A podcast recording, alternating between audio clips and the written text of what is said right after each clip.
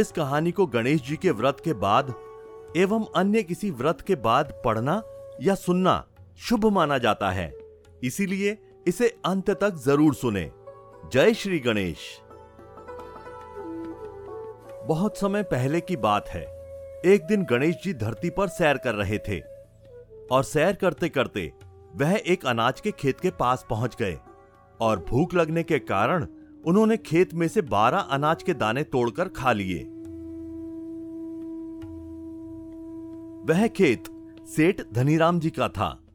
कुछ समय के बाद बिंदायक जी को अपने किए पर पछतावा होने लगा, क्योंकि उन्होंने सेठ जी से बिना पूछे ही उनके खेत से अनाज चुरा लिया था। फिर गणेश जी ने सोचा कि अपने किए बुरे कर्म का प्रायश्चित तो करना ही होगा, इसलिए उन्होंने सेठ जी के यहां बारह साल के लिए नौकरी करने की ठान ली। उसके बाद अगली सुबह ही विनायक जी तेरह से चौदह साल के लड़के का रूप लेकर नौकरी मांगने के लिए सेठ धनीराम जी के घर पर पहुंचे। उन्होंने सेठ जी को अपना नाम गणेशा बताया। विनायक भगवान की बुद्धिमानी की परीक्षा लेने के बाद सेठ जी ने खुशी खुशी नौकरी दे दी।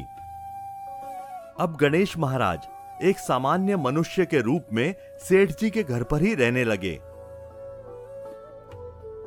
एक दिन सेठ जी की पत्नी शाम के समय घर का काम खत्म करने के बाद राख से हाथ धोने जा रही थी। यह देख गणेश जी ने सेठानी जी के हाथ पकड़कर जबरदस्ती मिट्टी से धुलवा दिए। गणेश जी की इस हरकत से सेठानी आग बबूला हो गई और उन्होंने सेठ जी के कमरे में जाकर गणेशा की शिकायत कर दी। सेठानी से सब कुछ सुनने के बाद सेठ धनीराम ने गणेशा को बुलाया और इस हरकत का कारण पूछा। गणेश जी बोले, सेठानी शाम के समय राख से हाथ धो रही थी और ऐसा करने से घर की लक्ष्मी नाराज होकर चली जाती है, इसीलिए मैंने उनके हाथ मिट्टी से धुलवाए। इससे घर पर माता लक्ष्मी की कृपा बनी रहेगी। यह सब सुनकर सेठ जी ने सोचा, गणेशा की सोच तो बड़ी अच्छी और सच्ची है। उसके कुछ दिन बाद कुंभ मेले का शुभ अवसर आया। सेठ जी ने गणेशा को बुलाया और कहा, सेठानी जी को कुंभ मेले में स्नान करा के लाओ। अब सेठानी और गणेशा स्नान के लिए मेले में पहुंचे। वहां पहुंचने के बाद सेठानी नदी के किनारे बैठकर नहाने लगी और उन्हें ऐसा करता देख गणेशा दौड़ कर आए और सेठानी जी के दोनों हाथ पकड़कर उन्हें नदी में अंदर लेकर गए। उन्हें पानी में डुबकी लगवाई और फिर किनारे पर ले आए। अब गणेशा की इस हरकत से सेठानी को बहुत गुस्सा आया और उनका गुस्सा सातवें आसमान पर पहुंच गया। सेठानी जी घर आते आते पूरे रास्ते गणेशा को ताने मारती रहीं, लेकिन विनायक जी सब कुछ शांति से सुनते रहे। घर आते ही सेठानी ने सेठ जी के पास जाकर फिर से गणेशा की शिकायत कर दी।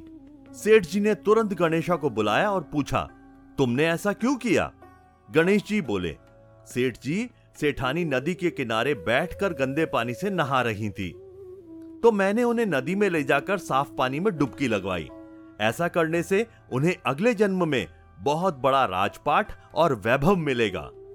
सेठ जी ने सोचा कि गणेशा के विचार कितने अच्छे हैं, मेरे परिवार का भला सोचता है। कुछ दिन के बाद सेठ जी के घर में पूजा थी। पंडित जी के आने के बाद सेठ जी ने गणेशा से कहा, जाओ और सेठानी जी को बुला कर लाओ। सेठ जी की आज्ञा के अनुसार गणेश जी सेठानी को बुलाने गए। उस वक्त सेठानी काले रंग की चुनरी ओढ़कर कमरे से बाहर आ रही थी। वह देखते ही बिंदायक ने वह काली चुनरी उतारकर फाड़ दी और कहा कि पूजा के लिए लाल रंग की चुनरी ओढ़कर आइए। अब सेठानी बहुत ज्यादा नाराज हो गई और गणेशा पर चिल्लाने लगी। वह आवाज सुनकर सेठ जी वहां पर भागते हुए आए और पूछा कि क्या हुआ। तब सेठानी बोली, गणेशा ने मेरी चुनरी फाड़ दी। फिर सेठ जी ने भी गणेशा को बहुत डांटा। जवाब में गणेशा जी ने कहा कि सेठ जी पूजा में कभी काले वस्त्र नहीं पहनते, इससे शुभ काम कभी सफल नहीं होते, इसीलिए मैंने ऐसा किया। सेठ जी ने सोचा, गणेशा तो बहुत ही समझदार है। इसी तरह लीला रचते हुए उसी घर में गणेश जी के बारह साल बीत गए। फिर एक दिन सेठ जी ने नया कारोबार शुरू करने से पहले घर में पूजा रखी। पूजा करते करते उनको याद आया कि पूजा की सामग्री में बिंदायक जी की मूर्ति तो है ही नहीं। तब उन्होंने नौकर गणेशा को पूजा के घर से भगवान बिंदायक जी की मूर्ति लाने को कहा। गणेशा बोले, मुझे ही मूर्ति समझकर पूजा में विराजमान कर लो, आपके सारे शुभ काम सफल हो जाएंगे। यह बात सुनकर सेठ जी गुस्सा हो गए और बोले, गणेशा, तुम अब तक सेठानी जी का मजाक करते थे, अब तुम मुझसे भी करने लगे।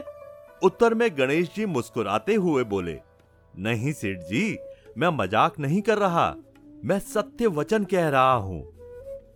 इतना कहने के बाद नौकर गणेशा ने अपना असली देवता स्वरूप धारण कर लिया।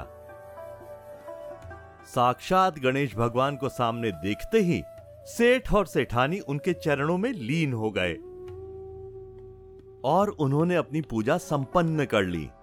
इसके पश्चात भगवान गणेश जी देखते ही देखते अंतर ध्यान हो गए। बाद में सेठ और सेठानी जी को बहुत पछतावा होने लगा कि स्वयं भगवान हमारे घर नौकरी कर रहे थे और हमने उनके साथ कितना बुरा व्यवहार किया, उनसे बहुत काम करवाया। यह सोच सोच कर दोनों दुखी होने लगे। फिर उसी रात सेठ और सेठानी के सपने में गणेश जी प्रकट हुए और उन्हें समझाया कि मैंने बारह साल पहले तुम्हारे खेत से बारह अनाज के दाने बिना पूछे तोड़ लिए थे और उसका दोष दूर करने के लिए मैं बारह साल तक तुम्हारे यहां पर नौकरी कर रहा था। अगले ही दिन सेठ जी पर गणेश जी की माया हो गई। उनका व्यापार दिन दुगना और रात चौगना तरक्की करने लगा। धनीराम सेठ जी के जीवन की काया ही पलट हो गई। हे गणेश जी, जैसी माया आपने धनीराम सेठ जी पर की, वैसी ही माया इस कहानी को सुनने और पढ़ने वाले हर व्यक्ति पर करना। कथा अधूरी हो तो इसे पूरी करना, और अगर हमसे कोई गलती हो गई हो तो उसे क्षमा करना। जय श्री गणेश, जय श्री बिंदायक।